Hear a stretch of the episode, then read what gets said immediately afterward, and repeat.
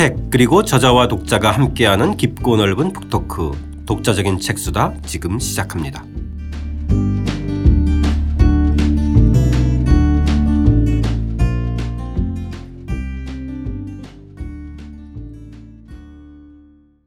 주경철 선생님과 함께하는 주경철의 유럽인 이야기 3권 2장입니다. 새로운 러시아를 건설한 표트르 대제의 이야기. 오늘은 두 번째 시간입니다. 나는 땅을 원하는 게 아니다. 바다를 원한다 편 시작하겠습니다. 저는 책 만드는 사람 김학원입니다. 안녕하세요. 포근이 형 박태근입니다. 안녕하세요. 주경철입니다. 도입부 읽겠습니다. 69쪽입니다. 18세기 초 유럽의 정세는 요동쳤다. 당시 북유럽 최대 강국은 스웨덴이었다. 스웨덴은 강력한 군사력으로 30년 전쟁에서 승리하여 북유럽 맹주가 된 후 17세기 말에는 핀란드, 카렐리아, 리보니아, 포메라니아 등 발트해 연안 지역들을 거의 다 차지했다. 그 결과 발트해는 스웨덴의 호수가 되었고 폴란드, 러시아, 독일 지역의 국제 교역을 통제했다. 표트르는 국제 교역을 통해 국부를 쌓으려 했다. 러시아에는 아마, 대마, 피치, 피혁, 목재 같은 유망한 수출품이 많았다. 그러나 수출 항구로는 북극에 가까운 아르한겔스크항이 유일했는데 연중 몇 달은 얼어 있었다.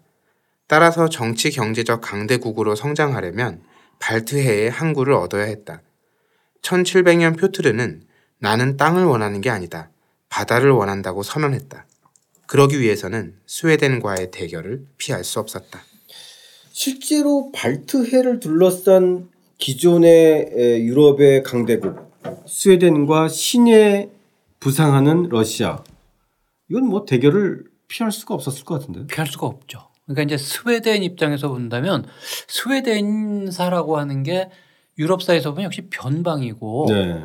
어, 언제 나오냐 바이킹 때 한 번 나와요. 음, 그러니까 그렇죠. 바이, 바이킹이 두 종류인데 특히 저 음, 동쪽 그 대륙으로 들어간 그게 이제 스웨덴계예요. 그러고 나서 오랫동안 뭐 그렇게 자주 안 나오고 최근에 이제 복지국가 할 때 나오고 뭐 이러는데 역사에서 제일 활발하게 나왔던 때가 17세기 10부터 18세기 초까지입니다. 스웨덴의 네. 황금기예요. 네. 어 근데 무엇보다도 군사 강국이에요. 그래가지고 북 북유럽의 사자 먼저 이렇게 불리죠. 아, 아 그러니까 뭐 루이 14세라든지 뭐 이런 쪽이 이 스웨덴과 손을 잡고 그 군사력을 이용하고 싶어 하는 거죠. 하여튼 네. 이때 이제 어, 스웨덴이 그 발트해를 이제 완전히 장악을 하고 있는 이 상황이니까 러시아의 입장에서 봤을 때 자기네가 이제 뭔가 유럽에 데뷔하고 이쪽으로 나가야 된다라고 했을 때 자연히 스웨덴하고 부딪힐 수밖에 없어요. 그렇죠. 여기를 거쳐가야 되니까 그렇죠. 예. 그래서 스웨덴을 쳐서 깨뜨려야만 이제 그 성장할 수 있고 스웨덴으로서는 당연히 이제 그걸 막아야 되고 그래서 이 둘 사이에 그 피할 수 없는 전쟁이죠. 이게 이제 대북방 전쟁이라고 합니다. 아. 대북방 전쟁. 예, 이 두 나라의 이제 전쟁이 18세기 초에 한 20년 가까이 지속이 돼요. 네, 네. 자, 초기의 형국은 그러니까 스웨덴군하고 이 덴마크, 작센, 폴란드, 러시아의 연합. 그러니까 스웨덴과 러시아가 그 전쟁을 벌이는데 네. 이제 러시아는 덴마크, 폴란드를 끌어들이죠. 아 예. 아, 그리고 스웨덴은 직접 동맹을 맺지는 않았지만 영국과 네덜란드가 이제 이쪽 유럽 내에 그 국제적 국제 관계에서 자기네들 이제 유리하게 예, 예. 그러니까 스웨덴과 손을 잡아야 되니까 네. 영국과 네덜란드가 스웨덴을 지원하고 뭐 요런 형국입니다. 네. 러시아와 이 덴마크 폴란드의 동맹군하고 스위스의 대결에서 스웨덴, 예. 스웨덴의 대결에서 첫 대결에서는 완패를 해요. 예. 네. 아직 뭐 준비가 잘안된 상태였으니까. 네. 아니 그 폴란드, 덴마크도 다 완패하고 러시아는 뭐 거의 싸우지도 못하고 그냥 만 명이 이상이 죽, 었더라고요 스웨덴이 워낙 강력해서 그래요. 네. 아, 이 스웨덴 군이 당시로서는 이제 지금 생각해보면 지금은 굉장히 평화로운 뭐 중립국 중위국인가요? 아, 네. 굉장히 평화로운 그런 국가잖아요. 네. 그런데 이때는 하여튼 이 스웨덴 군이 어 굉장히 음 잔인하고 효율적인 군 음. 이거로 유명합니다. 아 예. 어, 왜 우리 군사사 보면은 이제 그 총을 얼마나 잘 사용, 총이 아직 좀 미진하거든요. 그래가지고 이게 총을 쏠 때, 아, 이게 연속 발사 방식이라고 해가지고 줄을 이렇게 쭉 서가지고 왜냐하면 총 장전해서 쏘는데 시간 오래 걸리거든요. 그렇죠. 그래서 줄을 서가지고 제일 앞줄이 쏘고 빠지고 그러면 이제 두 번째 세 번째 줄이 이제 이렇게 장전하고 있다가 나가서 쏘고 빠지고 요런 거 요게 어, 이 시대의 가장 대표적인 네. 그런 이제 전투 방식인데 요거를 가장 잘 사용한 게 스웨덴이에요. 아. 이게 잘 사용했다는 건 뭐냐면 그만큼 군기가 세고 음. 이게 착착 돌아가야 되거든요. 음. 그거를 그런 방식으로 이제 육군을 써가지고 이 북유럽을 완전히 평정을 한 거죠. 아. 요 이전 시대지만 30년 전쟁 때 스웨덴이 대륙으로 들어와 가지고 막 해 집고 다니면서 서청부대가 중요했군요. 그러니까 이 당시에. 그렇죠. 그러니까 네. 이복 누이가 쿠데타를 일으킬 때도 보니까 보통 서청부대가 등장하더라고요. 예. 어. 그러니까 러시아도 이제 그런 근데 고소 쿠데타 일으킨 자기 누이 소피아가 일으킨 고 저 그런 군대는 소총 부대인데 구식 부대예요. 아 예. 네, 그거를 이제 깨고 여기는 아. 좀더 체계적이고 집단적이고 예, 표트르, 대규모적이고. 예, 표트르가 이제 소구식을 받아들여서 더 개선된 그런 육군을 만들죠. 나중에. 아, 예. 거기다가 또 특이한 것이 15세 칼을 시- 이 12세의 막강한 어떤 그, 그 지휘력. 예. 이게 이제 물론 이게 적, 적인데 스웨덴 네. 왕인데 예, 이 점도 독특해요. 15살 그러면 이거 우리 중학교 중학교 학생 아니에요? 그렇죠. 예. 어, 그래서 그러니까 이제 그때도 표트르가 우습게 본 거죠. 네. 야, 음, 혹이다. 아, 좋은 교회다. 지금 저 어린 녀석이 이제 왕이 됐으니까. 그런데 이게 역사에 남는 아주 굉장히 카리스마 넘치는 아주 군 그 지휘 능력이 굉장히 탁월한 왕이었어요.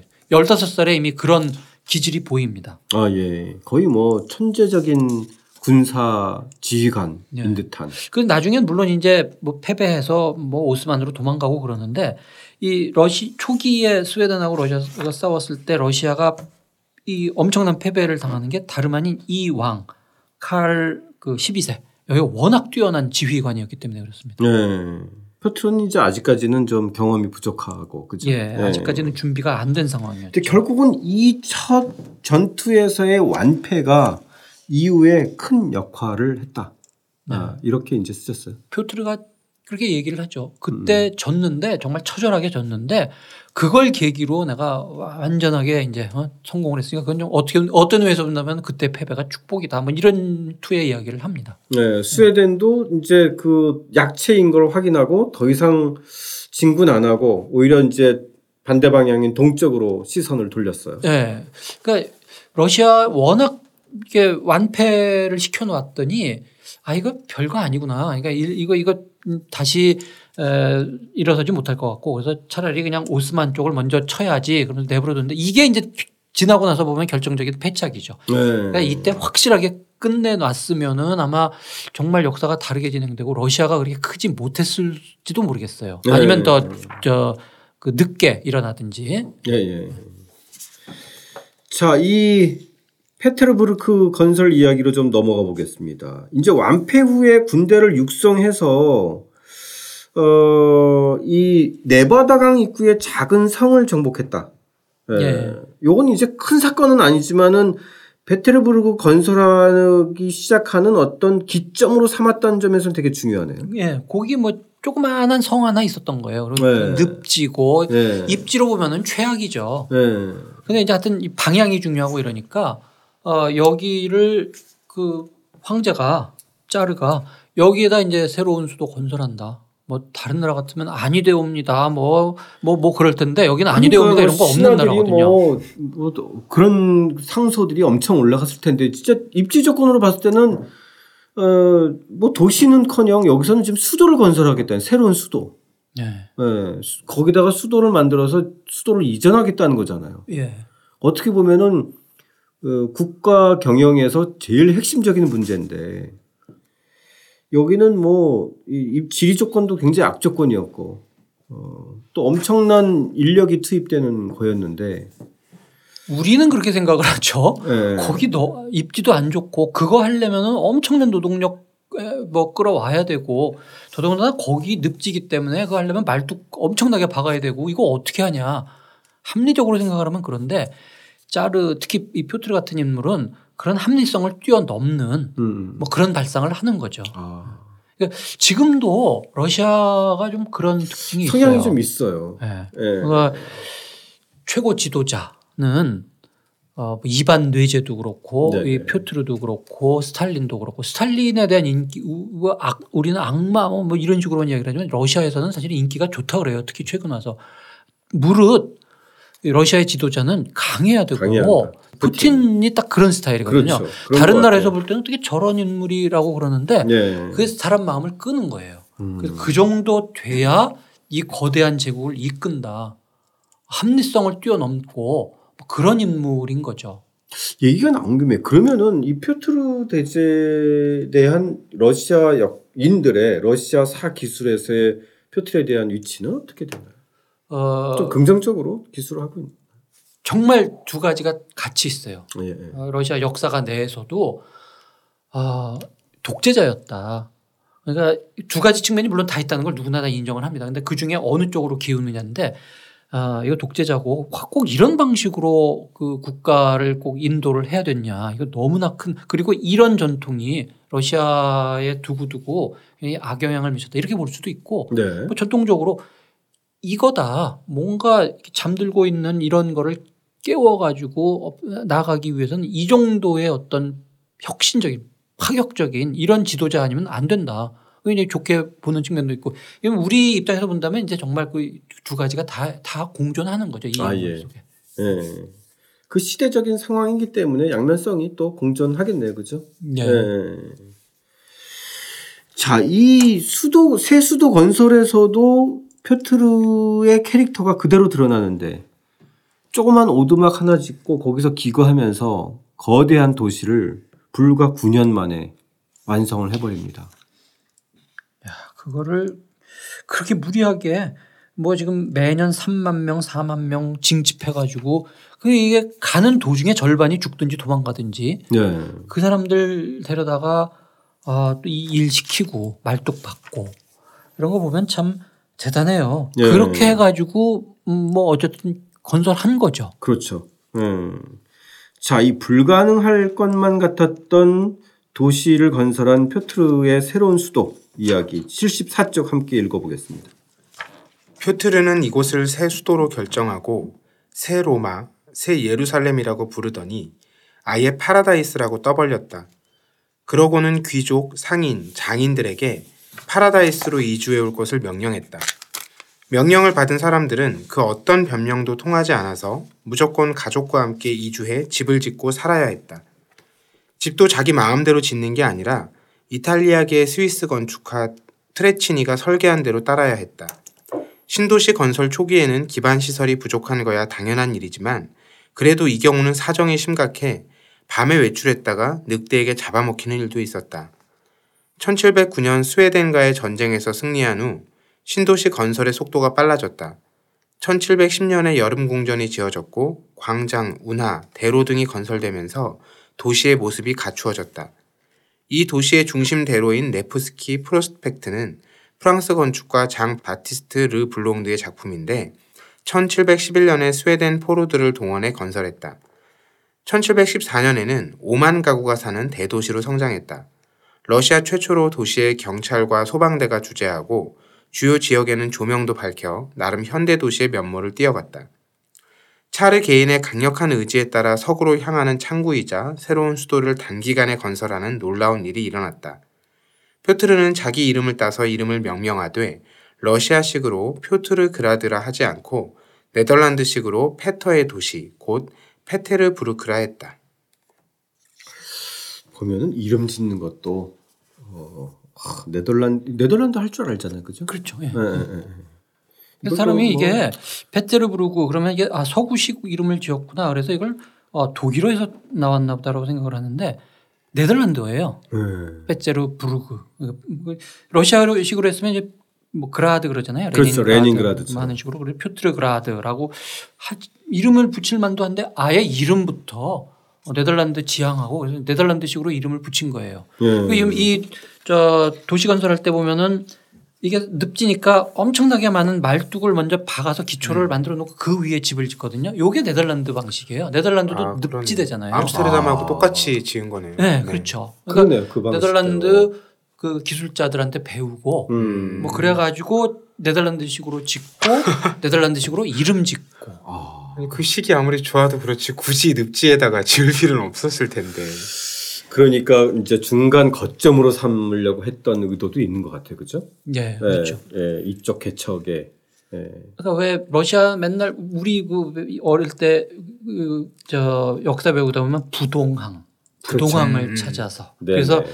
아, 이 우- 우리 쪽으로 쭉 내려오면은 청진 뭐 여기까지가 겨울에 바다가 언다 그러던가요? 네네. 그쪽을 얻으려고 했다. 뭐 우리는 그런 식으로 그렇죠. 얘기를 했잖아요. 예, 예.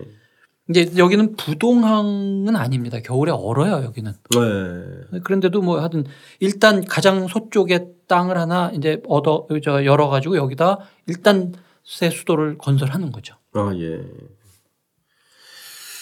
자, 이제 이렇게 수도도 건설을 하면서 러시아와 스웨덴의 격돌이 이제 다시 예, 개시되었는데요. 어, 최대 전투는 이 선생님께서 이제 대북방전이라고 했는데 북방이 아니라 남쪽의 폴타바라는 우크라이나의 나라의 어떤 소도시네요. 예. 예. 그러니까 이게 그 대북방 전쟁의 결정적인 전환점인데 그러니까 네. 이제 주력군이 에, 러시아가 승리를 하고 스웨덴이 지는 결정적인 전인데 그거는 또 음, 저 남쪽에서 일어나서 네네. 대북방 전쟁의 승패를 가름한 건 이제 남쪽 폴, 이 폴타바 전투 어, 정말 세계사적인 사건이죠. 그러니까. 네. 76쪽 두 번째 단락 읽고 이야기 나눠보겠습니다. 1704년 표트르가 격렬한 전투 끝에 나르바를 회복했을 때도 스웨덴의 카를 12세는 개의치 않고 계속 러시아의 동맹들을 공격했다.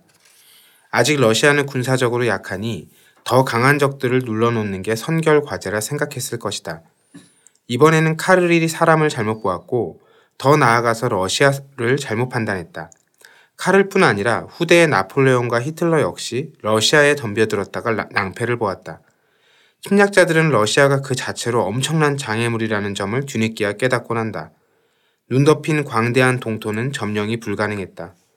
여기에 더해 표트르는 승리를 위해서라면 자국민도 희생시킬 태세여서 거의 무한정으로 농로들을 징병했다.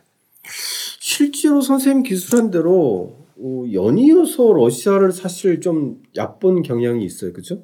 예. 나폴레옹이나 히틀러 다. 저뭐 코어대만 멀쩡하지 사실 약하다라고 해가지고 이제 달려드는데 예. 달려들려면 정말 늪지죠. 그냥 발 빠져가지고 꺼내지 못하는 음, 뭐 나폴레옹도 그렇고 히틀러도 그렇고 그 지리적인 험난함이 오히려 러시아를 오랫동안 보호하게 만들었던 예. 지킬 수 있었던 또 요인이기도 하네요. 근데 지리적인 여건도 작용을 하고 네.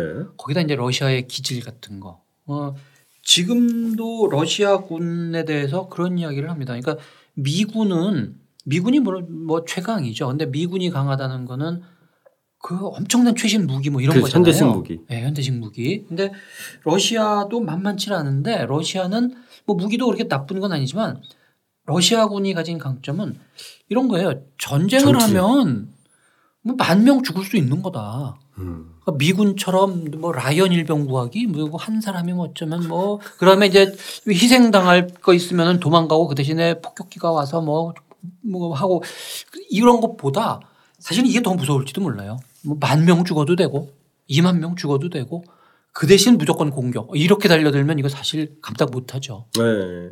지금도 러시아군이 또 전투력도 만만치 않잖아요. 그렇죠. 예. 이 군기가 굉장히 세고 이- 물론 현대전에서는 과연 이게 통할지 어쩔지 모르겠습니다. 하여튼 과거로 올라가면 이런 것들이 분명히 작용을 하죠. 예. 당연히 이 카를 12세는 예, 이전의 시각으로 러시아를 어, 연장해서 바라봤을 것 같아요. 네. 예, 그렇기 때문에 이제 에, 이 폴란드나 작센을 이제 에, 점령하고 나서 본격적으로 이제 러시아로 진출을 하게 된 거잖아요. 모스크바로. 그죠? 예. 예. 이제는 한판 승부를 이제 에, 벌이겠다고 했는데 이 과정에서 전투가 벌어진 것이 앞서 얘기했던 에, 폴타바. 네, 폴타바 여긴데 자, 요 과정 좀 잠깐 좀, 에, 좀 설명 좀 해주죠, 선생님. 예. 예. 이게 제 이제 그 책의 폴타바 전투에 관한 그, 그 사정을 약간 자세하게 지금 이야기를 했는데 네. 에, 하여튼 그래요. 그러니까 이제 음, 간략하게 이야기를 하자면은 스웨덴 군이 음, 3만 5천 명 뭐 이 이 정도 군을 끌고 이제 모스크바를 공격하러 가는데 카를의 본진이죠. 그렇죠? 예, 그렇죠. 예, 예. 어, 그런데 뭐 여러 가지 우연도 작용을 합니다. 뭐 보급이 와야 되는데 네, 후발대가 또 따로 보급이 있는 거고 그렇죠? 예, 그랬는데 네. 이때가 뭐 저 기후 기후가 굉장히 불순하고 뭐 이래가지고 사정 때문에 보급군이 때 맞춰서 오질 못해요. 네. 그러면 이제 자 이거를 기다렸다가 보급을 확보를 한 다음에 움직일 거냐 아니면 때를 놓치지 말고 지금 공격해야 될 거냐 뭐 그러다가 지금 그냥 무조건 공격이다라고 했는데 그러니까 이제 일단 보급이 끊어진 상태로 섣불리 움직인 거죠. 뭐 칼은 이제 워낙 뭐 자신감이 충만하니까 그런데 하필 그때가 1709년 엄청난 그 추위. 아, 추위. 예. 이건 정말 역사에 남는 그런 그런 어 추위예요. 예. 78쪽에 이 까르의 종군 목사가 썼던 기록에 보면 그 당시 추위의 실상을 한번 좀 엿볼 수 있는데 그 대목 한번 읽어보겠습니다. 잊을 수 없는 겨울 추위였다. 침을 뱉으면 땅에 떨어지기 전에 얼음이 된다. 참새가 얼어 죽어 땅에 떨어졌다. 어떤 병사는 손이 없어졌고 어떤 병사는 발이 또 어떤 병사는 손가락, 얼굴, 코, 귀가 없어졌다.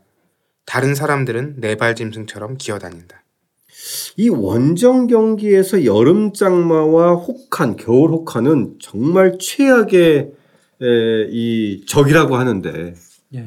실제로 이 카르의 병사도 어, 이 한 겨울 하나를 나서 병력이 절반으로 줄어들었으니 절반으로 예.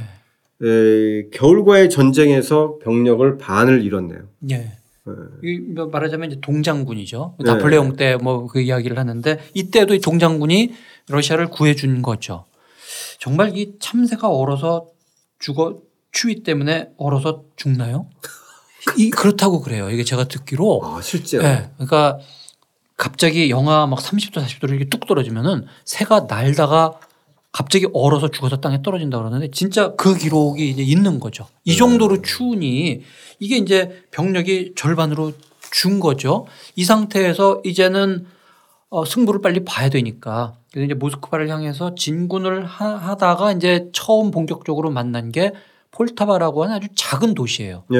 여기에 상대방은 4천 명. 그러니까 우리도 스웨덴을 보면 우리도 지금 전력이 3만 명에서 한 절반 네, 되면 절반, 1만 5천 명. 예, 그 정도인데 상대방도 지금 뭐 저 정도밖에 안 되니까 여기를 빨리 공격해서 점령하고 그 다음에 이제 추스려서 기지를 좀 예, 만들어서 모스크바로 가야지라고 했는데 이때쯤 되면 러시아군이 이 뭐 나르바 전투 뭐 이때 진거 그때가 아닌 거죠. 그 동안에 이저 표트르가 군을 굉장히 개선을 많이 해가지고 이때가 되면은 러시아군이 막강해진 거죠. 네. 사기도 이제 높고 그래가지고 쉽게 이길 줄 알았는데 생각보다 굉장히 오래 걸리고 그러는 중에 이제 그 본진이 포, 포, 네, 표트르의 포트르가 지휘하는 본진이 도착을 하고 네. 또그 와중에 또 이 카를 12세가 총에 맞아요. 또 이렇게 음. 괜히 이렇게, 이렇게 나갔다가 총에 맞아가지고 사흘 동안 이렇게 비틀거리고 뭐 이러는 동안에 이제 저 준비 기간이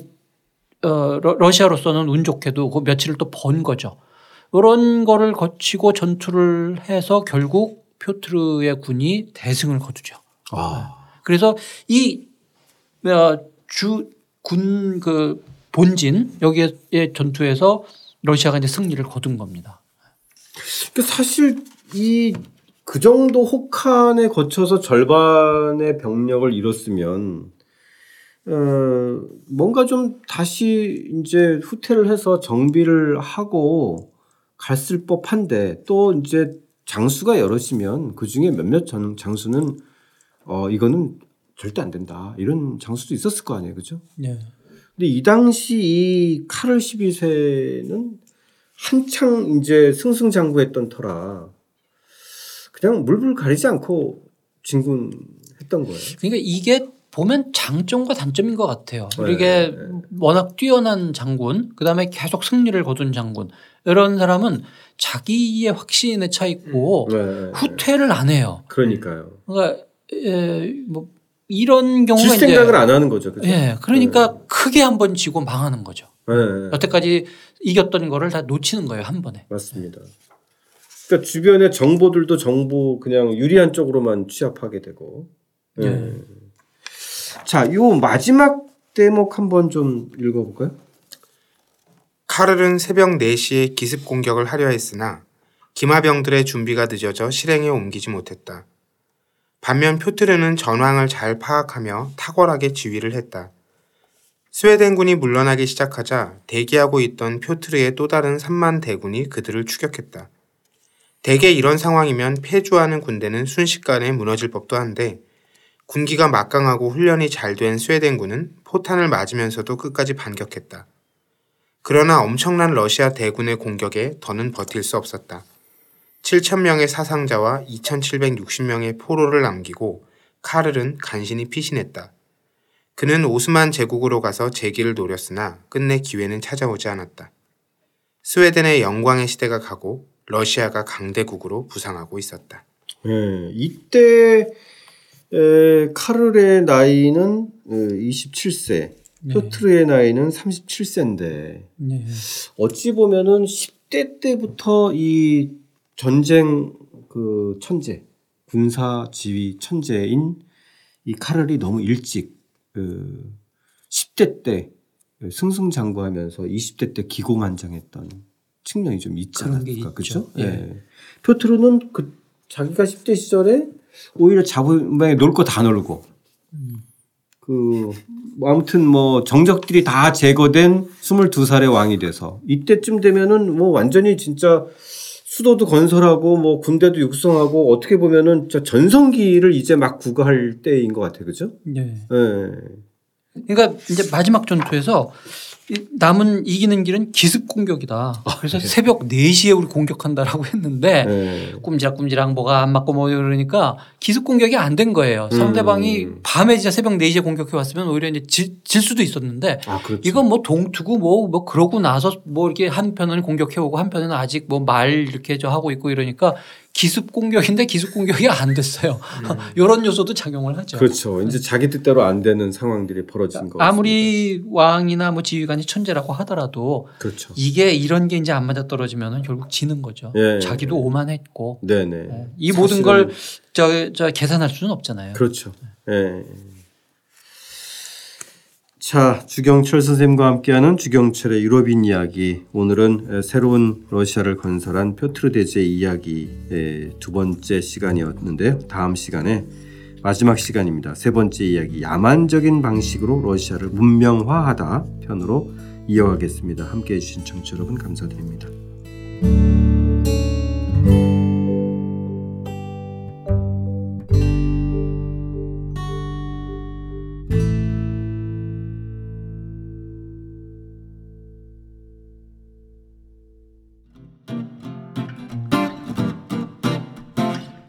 독자적인 책 수단은 책 읽는 사람들이 모이는 공간 알라딘 서점과 함께합니다.